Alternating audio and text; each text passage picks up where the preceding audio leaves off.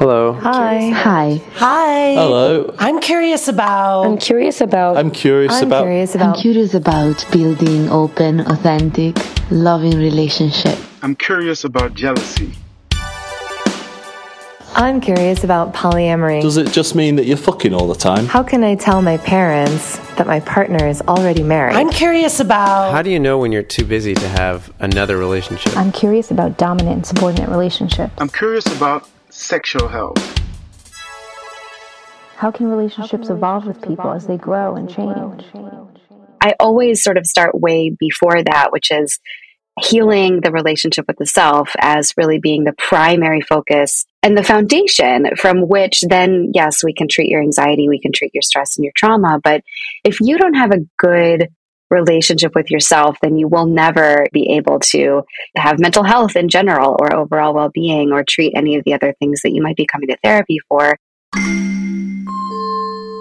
Welcome to the Curious Folks podcast for those challenging the status quo in love, sex, and relationships. My name's Effy Blue. And I'm Jacqueline Misla. And in our last Pride Month episode, we want to talk about what keeps us from feeling proud of our gender orientation and what we can do to create space for us and others to live into the full expression of who we are.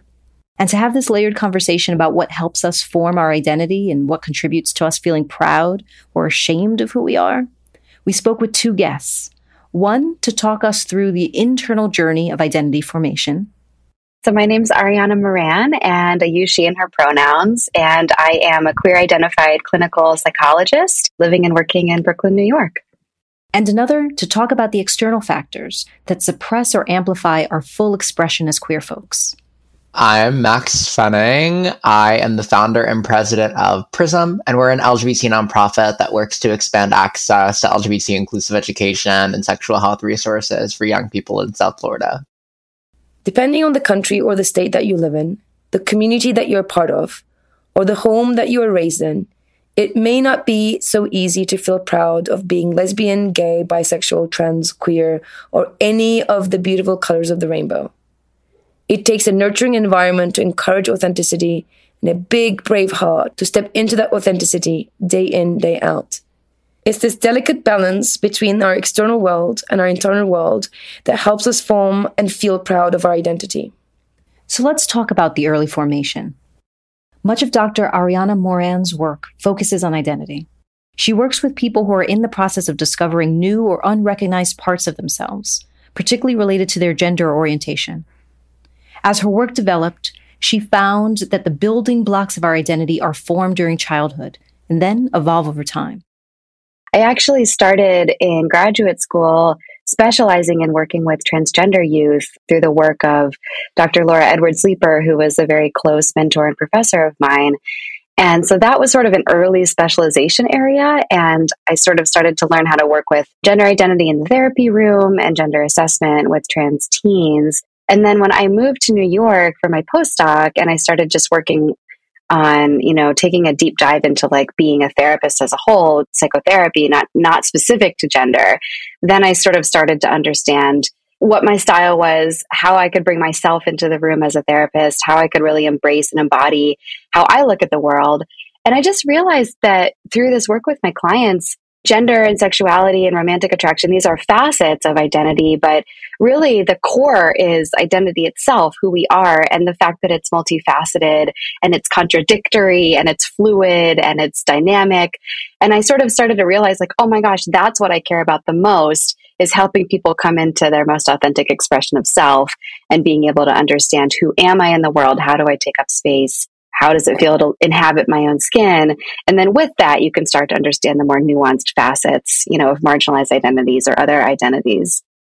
I love the the adjectives that you used around conflicting and fluid and because that that's part of the conversation that we've been having around particularly around labels and how labels tend to put us in a particular place in a, in a box and can we get in them? Can we get out of them? Can we leverage them for what they are but then pull in different pieces? And so in the the formation of identity and, and looking at what is even possible internally and externally I'm wondering if you can walk us through that process. What does identity formation look like Yeah, I love starting here. And I'm going to do the psychologist cliche. And it really does start with the early years. But we all form an identity very early on based on cultural expectations and where we come from and the belief systems of our families of origin. And I think that this is one of the biggest tragedies that we do to our young people is we have this really deeply ingrained social conditioning from an early age that there's a right or a wrong way to be in the world. And we use this very moral language about you are a good person if this, you are a bad person if this.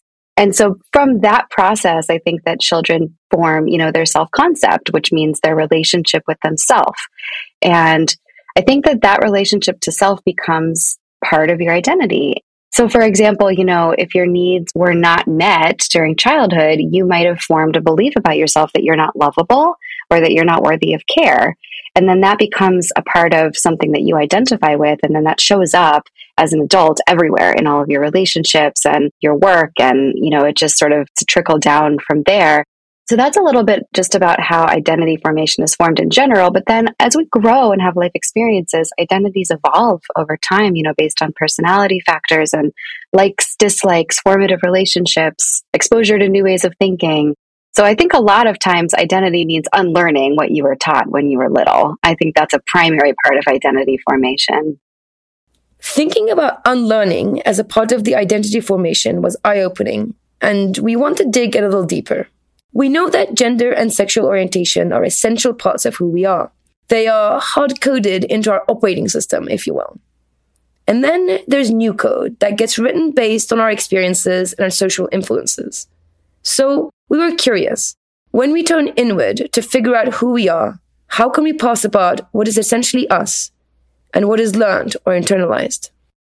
Yeah, it's such a good question because I think a lot of what happens is that internal operating system gets repressed. And so we have these parts of ourselves that are part of our code that we don't end up knowing about or embracing or accepting. One of the biggest pieces of this question is that the parts of our identity code that are there and that are unmutable are the ones that end up being sort of repressed or denied so often.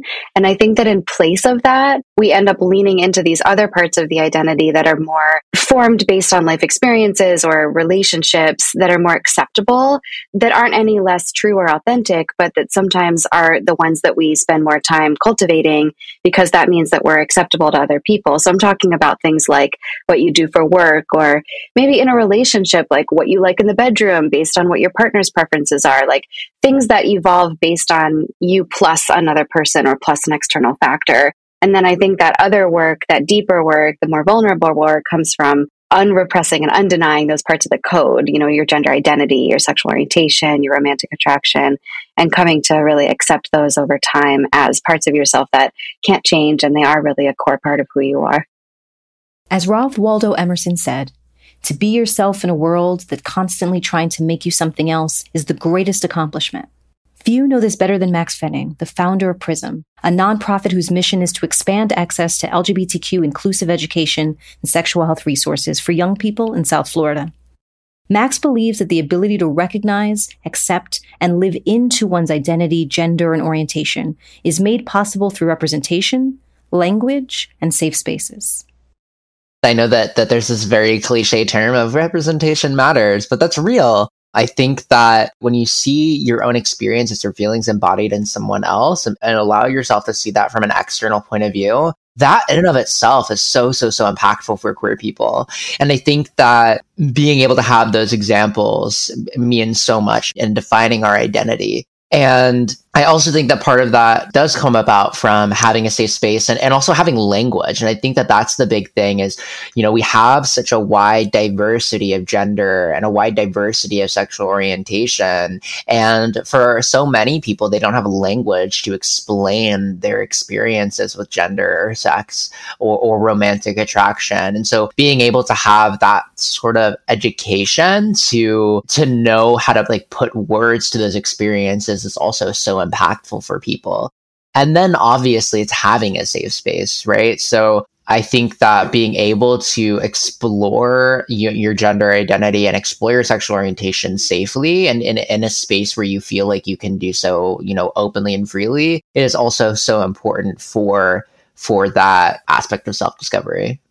And so I think that when we're talking about safe spaces, there are two things to note, right? So it's, it's do we have shared experiences that are really going to connect us and ha- us having that perspective, but also how can we unite multiple perspectives into a shared goal, right? The experiences of the LGBT community, while they have through lines, are, are varied, right? We're not a monolith. And, and so it's how do we connect each other through not just our shared experiences, but also a shared goal to be able to find that sense of community and that sense of purpose. And so I think that that in and of itself is so impactful. And that can vary between so many things. It can be fighting against anti LGBT legislation, or it could just be having a safe space where people can feel heard. And then I think the other thing to safe spaces, right, is listening, especially when we have these, the, this diversity of experiences across race, across gender, across sexual orientation. Are we able to listen to other people and other people's lived experiences and understand that again we're not a monolith and they're not going to be necessarily be reflective of our own experiences. They're going to provide this new insight in the absence of or complement to having a community or a home that nurtures your identity as a queer person therapy often becomes that space as a therapist specializing in gender identity and sexual orientation Ariana has created an environment where people can find support, guidance, understanding, and empathy as they seek their inner truth. And while she hopes that the therapeutic container could be a place for that exploration, she believes that true healing comes from the work that we do within our internal spaces, our relationship with ourselves. It's a little bit ironic and a little bit sad, I think, that people come to therapy with these ideas, these grandiose ideas of what they want to work on and that they want to completely get rid of anxiety or that they want to never have stress or that they want to be a whole new different person. And I think, of course, those are really beautiful goals to have, but I always sort of start way before that, which is healing the relationship with the self as really being the primary focus and the foundation from which then, yes, we can treat your anxiety, we can treat your stress and your trauma. But if you don't have a good relationship with yourself, then you will never be able to have mental health in general or overall well being or treat any of the other things that you might be coming to therapy for. So I always try to sort of manage expectations with clients that this therapy process requires a lot of internal looking and it requires you to be willing and vulnerable to look at yourself and to be able to sort of sit with the feelings that come up when we really sit with the self as a whole. And that's this whole other chapter of therapy is how to regulate and manage the emotional experience and all the baggage that comes with really being able to look at yourself. I think we were asking to the idea of like, what does the road to understanding one's identity look like, right? So what I'm hearing from you is like the first step is something that we actually feel very strongly on this podcast and, and know thyself, right? That's kind of mm-hmm. know thyself. I also feel strongly about this idea that there's so much talk in our noise about like love yourself, right? There's a lot of encouragement of love, you know, you must love yourself. And I think where we probably need to start with is really being able to tolerate ourselves first and foremost. Yes. And sort of once we're able to sort of get to know ourselves and, and get to a place where we can tolerate ourselves, I think from that we can look towards creating something or, or stepping into our identity, stepping into our wholeness. And I think that's what I'm hearing from you. Yeah, exactly. I could not agree more. I love that word tolerate because I think that there's a lot of well meaning language around right now about self love. And I think that the intention is great, but you really can't go from self hatred to self love overnight. I mean, you just will never be able to do that. And I think a lot of the process in therapy is sort of helping people like have realistic expectations of themselves that we're not really expecting you you don't have to embrace all of the parts of yourself you know you just have to accept that they're there and to not deny them is really what's important. And and the process of doing that means i think you have to look at how you move through the world and like how you show up in relationships and really start to sort of pay close attention to like where your reactions coming from and what are they and what memories and what sort of like formative experiences. And i think there's so many pieces that come into like figuring out the self-awareness. And then once you're there it requires this like sitting with and being with whatever it is you've unearthed and again you don't have to love it you know you just have to acknowledge that it's a part of you and that that's okay gender identity, sexuality, they're, they've been so marginalized in the self. It's been much more of a fight, you know, to be able to understand and accept those parts of who we are. I think for everyone who does identify from within those communities. So I'm thinking about some of the people that I work with feel like they have to exist in more traditional ways in certain spaces. Like a lot of people feel a lot of pressure, you know, to exist or to present, you know, for example, on the gender binary, even if internally they don't actually really identify that way. They might be a little more fluid or they might be a little more non binary. But in this space, the specific space, they feel like the only way they're going to be accepted is if they're presenting on the binary. I'm thinking of a couple teenagers I work with who have this beautiful, colorful, sort of gender expansive way of being in the world. And oftentimes when they go to school or when they're home with their parents, they feel like they have to wear something specific or they have to speak in a specific way. Or maybe they use, you know, they and she pronouns, but they have to sort of only use she pronouns in certain spaces. And so I think that's really hard because they're basically being asked by society to give up this part of themselves in order to exist in this one specific space. And it creates a lot of internal tension. And a lot of the work in therapy is helping people understand that you're doing these things not to deny yourself, but because this is maybe the way that you know how to be safe and that maybe this is self protective and it's adaptable and it's flexible and it doesn't mean you're doing anything wrong. You're basically doing exactly what the situation is asking of you. And that's sort of a cognitive and emotional flexibility. That's a skill, it's a strength. But it doesn't mean that you're not who you are at the end of the day. And if you know that internally and you feel grounded and rooted in that identity, then that's what's really important. That's what matters. One of the ways in which our society pressures people into suppressing parts of themselves to fit in is through shame. Shame is a force that starts from the outside and then creeps its way inside, creating internal conflict, anxiety, and depression. And I think shame is an example of both external and internal, that you are actively being shamed by people in your life or systems. And then you're also internally shaming yourself for having a different gender identity or sexual orientation or romantic attraction think also externally, there's lack of representation is a huge one, lack of exposure to people who think like you, people who identify like you. This relationship to self that I've been talking about is one of the biggest. That if you have a poor relationship with yourself, that's going to be a huge barrier. And that's connected to having poor mental health. Like if you have, you know, anxiety, depression, or trauma, you're going to have a lot of mental noise or emotional noise. It's going to get in the way of you being able to really operate from a place of authentic self. Then I think also there's things like traumatic experiences that really shape us. And one other thing that I can think about is being in limiting relationships with other people and systems, actually, too.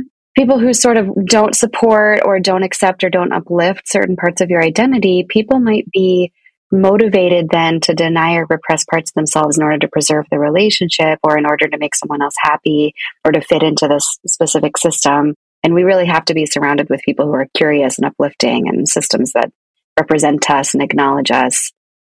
Historically, in the US and elsewhere, systems have not been designed to represent or acknowledge those in the minorities, including LGBTQ people. Currently, there are efforts across multiple countries to undo and undermine any progress that has been made towards equitable representation. In the US, there has recently been legislation that has made global news. The one that, that made headlines that some listeners might be might have heard rumblings of is the Don't Say Gay bill. It's, uh, it's HB 1557, Parental Rights in Education, more commonly known as the Don't Say Gay bill. And essentially, what it aims to do is prohibit the discussion of gender identity or sexual orientation in classroom instruction for K through 3 or and I gotta put this or part in there a way that isn't age appropriate or developmentally appropriate for students, according to state standards. And state standards don't say what is or is not age appropriate for students. We don't really know. It's super vague. And then it gives parents the opportunity to sue teachers if they think that something violates this bill. And again, it's so vague that anything does it creates this environment where teachers aren't going to want to talk about anything related to the LGBT community for fear that a parent is going to get their panties in a twist and decide to sue. We know that there are there are parents in Florida who think that talking about anything related to the LGBT community, talking about the Stonewall riots, just like talking about marriage equality is inherently inappropriate for like a 17 year old. So, mm-hmm. and they have every right to sue uh, a teacher at that point. So, what teacher is going to want to like open themselves up to that? So, it creates this really, really hostile environment for queer people, for the discussion of queer people in schools, even in like higher grade levels, not to mm-hmm. mention like, these more like formative foundational years of, of a kid's life. I imagine it's complicated for queer teachers because if you have a picture of yourself and your partner up, or if you are trans or gender nonconforming and you use different pronouns, like even just being now possibly could get you sued. And so just that feeling in that space, yeah. Yeah, exactly. And and that's what's so so so scary about this is like it's so vague. It's like a it's 163 lines of the most vague bullshit I've ever seen, especially someone who like is in the nonprofit sphere now and like has to write policies. And like I'm very, very big on like clarity, right? Like making sure like everything's defined, like everyone's on the same page. There's no gray area. So reading this, I was like, y'all are y'all do this for a living. like, mm-hmm. yeah, write this legislation for a living, and this is what you came up with. But it's on purpose. Right. Intentionally vague. Yeah, it's clearly intentionally vague.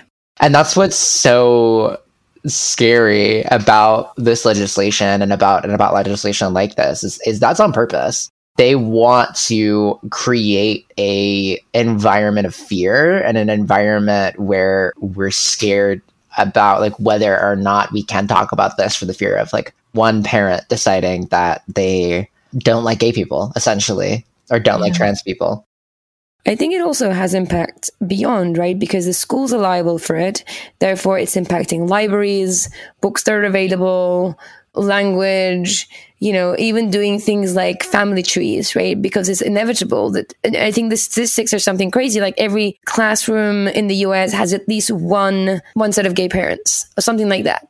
Uh, obviously, you live in, you know, cities, you have a lot more than that, but statistically speaking, so even if you were doing a basic, you know, exercise in like, who are your parents? Like, tell us about your family. At some point, some kid is going to talk about mom and mom or dad and dad, you know? So it, it's not just it's so insidious and has such deep roots into everything else into the education system. It, obviously, it's very Orwellian. Yeah, and, and and the other fear, right, is on top of that, we now have a book banning bill. Mm-hmm, mm-hmm. I actually went to the Miami Dade school board meeting a month and a half ago. They originally had super, super comprehensive sex ed. It was three R's curriculum, rights, respect, responsibility. And it's like an online guide essentially for teachers mm-hmm. to use. And they were getting rid of it and mm-hmm. replacing it with a textbook, which we don't love sex ed textbooks. You can't replace like it's hard to they're hard to replace. You can't update mm-hmm. them. And we talk about language, right? And you mm-hmm. can't update the language of a textbook until you like buy a whole new one and that's expensive mm. so you know went there waited 12 hours to say my mm. piece and they had removed this section on gender identity and sexual orientation even though the bill hadn't gone into effect yet this was like a month after the don't say gay bill was like signed into law Mm. And this was, you know, middle school and high school. This wasn't even K through three. So this just goes to show how this applies, you know, sort of beyond, you know, elementary school. That's what's even scarier as well is the impact that this has sort of outside of the like most direct language of the bill. And now what they're trying to do is even with that, even with, you know, removing these sections, they had 300 parents who signed a petition to repeal this textbook even though it had, they haven't even started using it yet, but they're given access to it if they approve it. And so because of this now, this book banning bill on top of the Don't Say Gay bill, on top of the Stop Woke Act, you create this environment where it becomes so so so easy for a, a, this small minute minority of like bigoted parents to basically mm. control everyone else's education. I also want to call out the fact that in the beginning, you know, we said, well, you're in Florida, so you have a lot to say about this, right? But it's not just Florida. I want to note that because I think that folks in the rest of the country and the rest of the world can look and say, wow, that's wild, as if it's over there. And just noting, you know, shortly thereafter in Florida, there's Alabama, there's Ohio, there's Louisiana, there's Tennessee, there's Texas. Like, then also the, the countries around the world that look to the United States to set direction and precedent are also learning from this. And so I, I just, I want to get your thoughts on that, that it's, this is not just about Florida. Republicans use each other as templates, and that's allows this sort of legislation to spread so far and wide because they they see bigotry and they're they're like that was such a good example. High five, brother, and decide to pass the same legislation.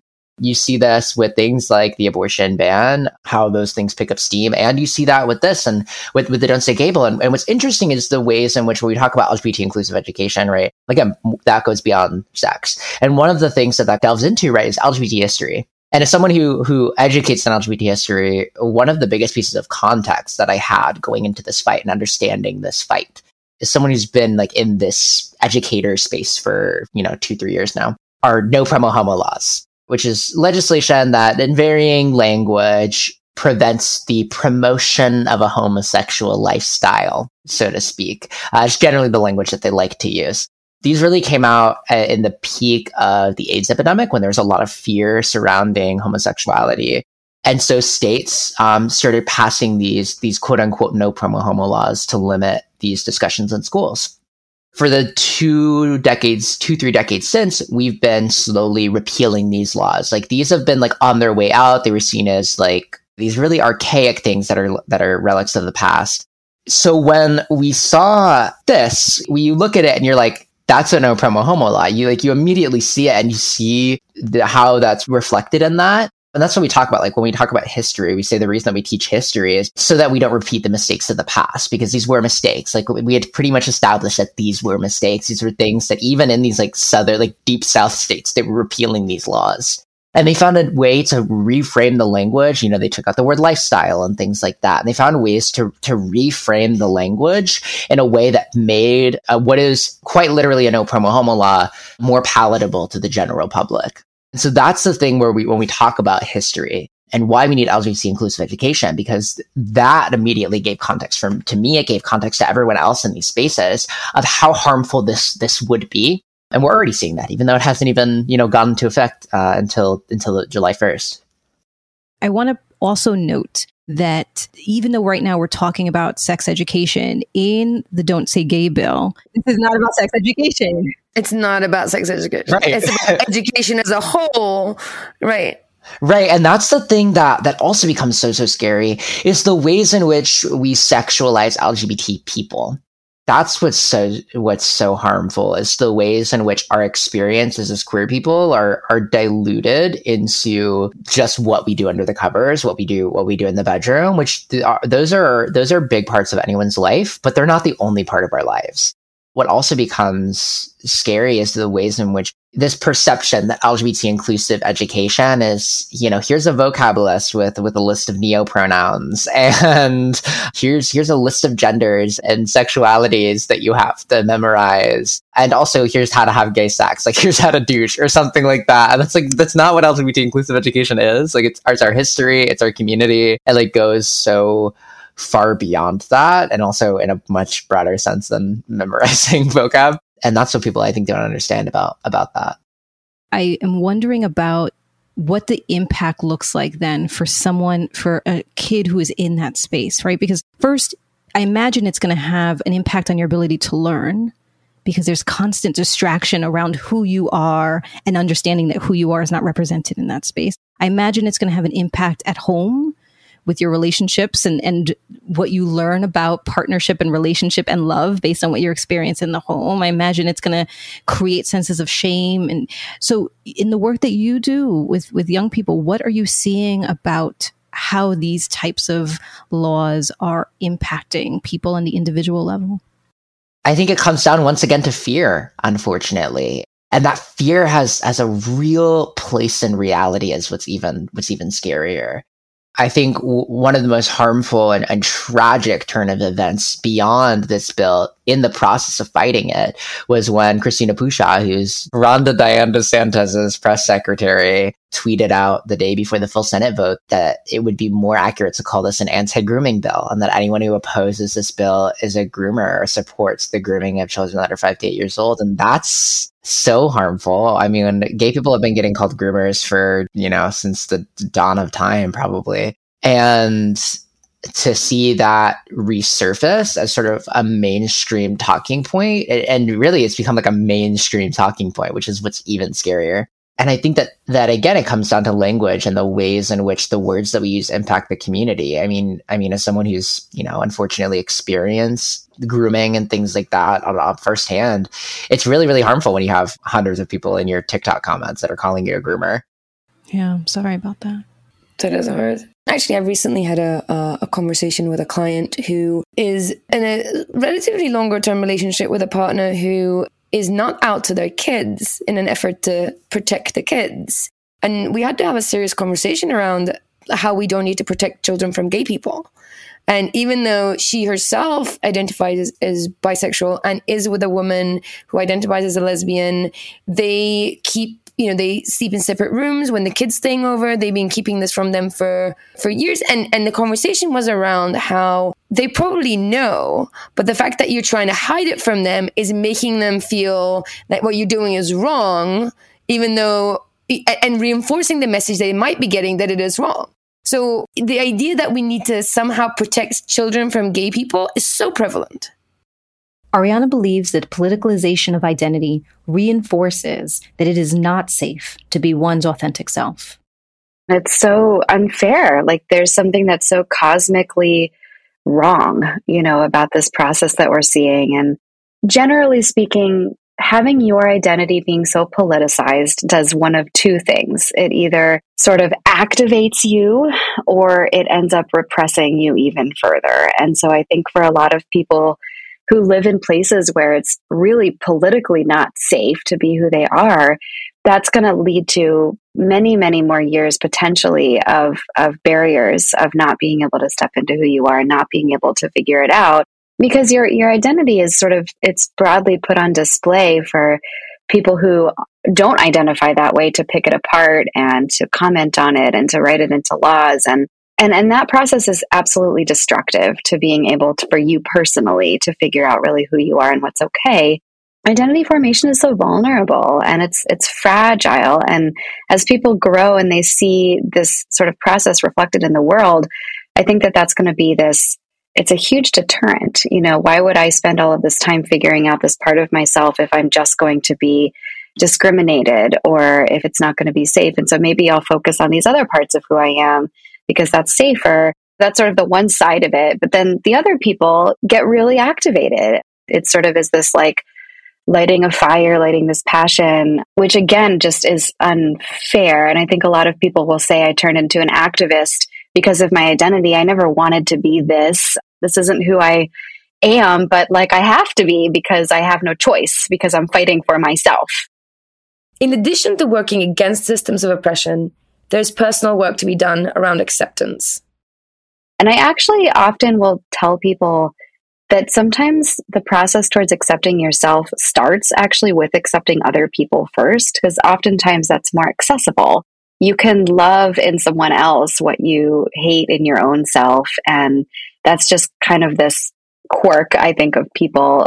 You have to understand really the benefits of accepting other people, tolerating other people's identities that might differ from yours. Because it's amazing what happens, right? Like, as, as soon as you accept this identity in someone else who you love, then this unfolds. You know, all of a sudden you have higher capacity for empathy. You have greater perspective on the world. You have a greater sense of possibility. The way that you think about things and see things has expanded. And all of that is because someone who you love has an identity that might be different from yours or someone you care about.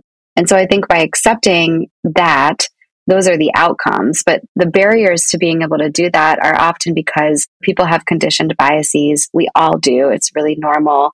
And it's not something to be ashamed of, but it's something to be aware of. And with that awareness comes the responsibility to then challenge your own harmful or misinformed thinking. And then we can't say that without also recognizing that people come from a place of fear more often than not, if you don't accept someone else's identity, that usually means that you're afraid of the unknown, you're afraid of safety concerns, you're afraid of vulnerability, you're used to thinking like the crowd instead of as an individual. And so, really exposing yourself to the things that you're afraid of. And that really is an internal process for the purpose of being able to accept those around us and support those around us. That's fascinating. I also just picked up on what you were saying about getting a sense of ourselves through other people. I think that's that's super interesting, and I do agree with you that sometimes you can find those things that you don't like about yourself in others, and, and somehow be fascinated and endeared by that. Do you also find that the things that people are most critical about other people sometimes also show the things that are most critical about themselves, and that is also some insight as well?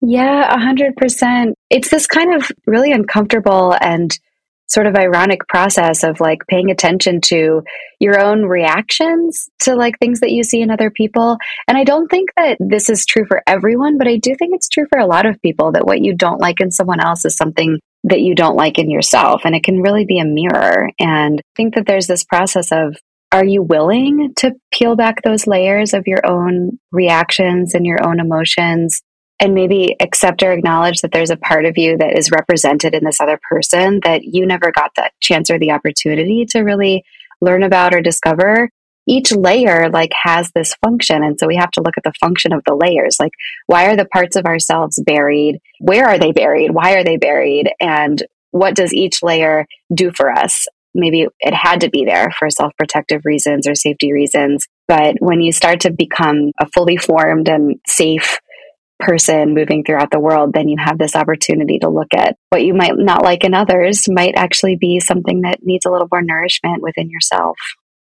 What ties together our internal identity work and the work of building systems that recognize who we are as whole people is curiosity. Being willing to peel back the layers and ask questions within yourself and within our society what can we do to uplift ourselves and those around us is this piece of and, and this is actually ties in so well to what you do in the name of this podcast but i really encourage like doubts and questioning. Like we always have to question forever for our whole lives that that's really healthy. And you know a lot of people will come to me people who are doing gender identity exploration or looking into their sexuality it's fraught with doubts. And and that's really normal. And i think that sometimes signals to people that they're not on the right track or that they're that this is not an identity that's authentic. And i always sort of try to pause people there and, and sort of say like it's really normal and expected to have doubts because you've been let's look at your life experience and let's look at your conditioning. And that doesn't automatically mean you know that you are not this way or that this is not your identity but rather it means that this needs a little bit more attention a little bit more nurturing and pay attention to the in- intuition what your gut's telling you and then if that ever crosses over into sort of skepticism or cynicism, like then we have a problem. But this idea of this constant questioning, like that's actually really healthy. And a lot of people are uncomfortable with that. And to your point, to continue to do that, you named in the beginning that identity can be conflicting and is also fluid. And so recognizing that whatever next step they take is not the decision for the rest of their life. It's something that they're trying on now to see how that feels and fits. One of some of the work that I do with my clients is the the hot and cold game that we used to play as kids when you'd hide a object and people would run around and you get, you're getting colder, you're getting warmer, and to play that game with themselves, to think about different scenarios, different relationships, different careers, and see if that feels warm in your body and we're starting to get closer or if it feels cool. And so again, just continuing to play that game with yourself over and over and say, what feels good? I love that. so good. Yes. According to Maxx, Information and education is the key that opens the door to curiosity and exploration. I think that part of that is being able to have this access to this sort of information on a, on a wide scale. And that also means outside of schools, unfortunately. I always say LGBT inclusive education was already a patchwork system in the state of Florida and beyond. And this has only made it more so. It's only made that more tenuous, more strained. And it's so important that we're able to have access to these resources outside of schools as well. So Prism focuses on digital education. So reaching young people where they increasingly turn to for information, which is online. It's on social media. It's on the internet. And being able to have that sort of multifaceted approach to expanding these resources is so important for people feeling seen, for feeling heard. And then the other thing is is just larger societal shifts. It's understanding that we exist outside of sex. We exist outside of purely that, and attraction is so much more than that, and, and gender identity is especially is so much more than that. And that is that sort of destigmatizing that we really need to approach. And is there anything on kind of the individual basis? Like, what can we do within our family and friend communities to recognize and appreciate our identity and the identity of those around us? Again, a lot of that is listening and learning as far as this, these sort of external identities and, and, and experiences is, is, understanding to, you know, being able to interpret and process and, and listen to the experiences of other people. But I think the other thing is is advocating on people's behalf as well. People who who are in the closet or aren't able to speak to that on their own. And I think that that's so important, right? More often than not, you can see time and time again the ways in which just knowing a gay person, like just knowing a trans person impacts your view of gay people and trans people so, so, so heavily. And I know, especially on the, the trans side, the number of people in my life who were like very staunchly transphobic and then like met a trans person and actually that trans person became a regular fixture in their life, whether it be a professor, uh, a friend, or a coworker, and the ways in which just engaging with trans people humanizes them in such a way that you tolerate trans people so much more. As Pride Month comes to a close, our hope is that the conversation around identity formation, sexual orientation, and gender expression continues to remain in the zeitgeist. Acceptance and celebration of LGBTQ folk doesn't end when June does. Hard fought rights are at risk, and it is important that we challenge the status quo that has been designed to oppress and suppress. You can do that by donating money to organizations that take on the fight on the front lines, by focusing your time and attention to causes that align, and of course, by voting. Get involved with your local elections and help and enable others to do the same. Many thanks to Dr. Ariana Moran and Maxx Fenning. If you're interested in working with Dr. Moran, you can find out more about her practice at elementalpsych.com. You can follow Maxx on Instagram and TikTok at Maxx Fenning and support the work of PRISM by going to prismfl.org and following on Instagram and TikTok at PrismFL. If you were inspired by this podcast, have questions, or would like to share your own story on identity, first head to our Facebook group and share your story and discuss the episode with other listeners. Or you can email us at listening at wearecuriousfoxes.com or call us at 646 450 9079. Help expand this message by sharing this podcast with others and leaving a comment on Apple or Spotify or wherever you're listening. And if you're still curious, then join us on Patreon for mini episodes, special after hours content, and over 50 videos from our educator led workshops. Go to Patreon at We Are Curious Foxes. This episode is produced and edited by Nina Pollock, who allows us to fully express our identity on every episode. Our intro music is composed by Dev Saha. We are so grateful for their work, and we're grateful to you for listening. As always, stay curious, friends. I think you're going to call. Yeah, I am. Sorry. Effy has become a smoker since we last Yeah, spoke. exactly. Insert cough. No.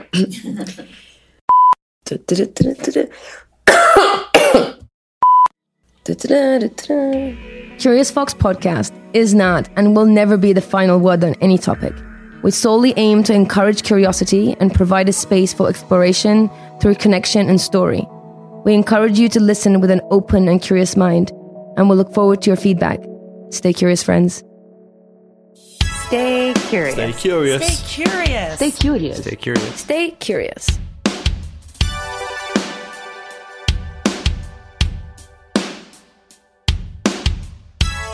Stay curious.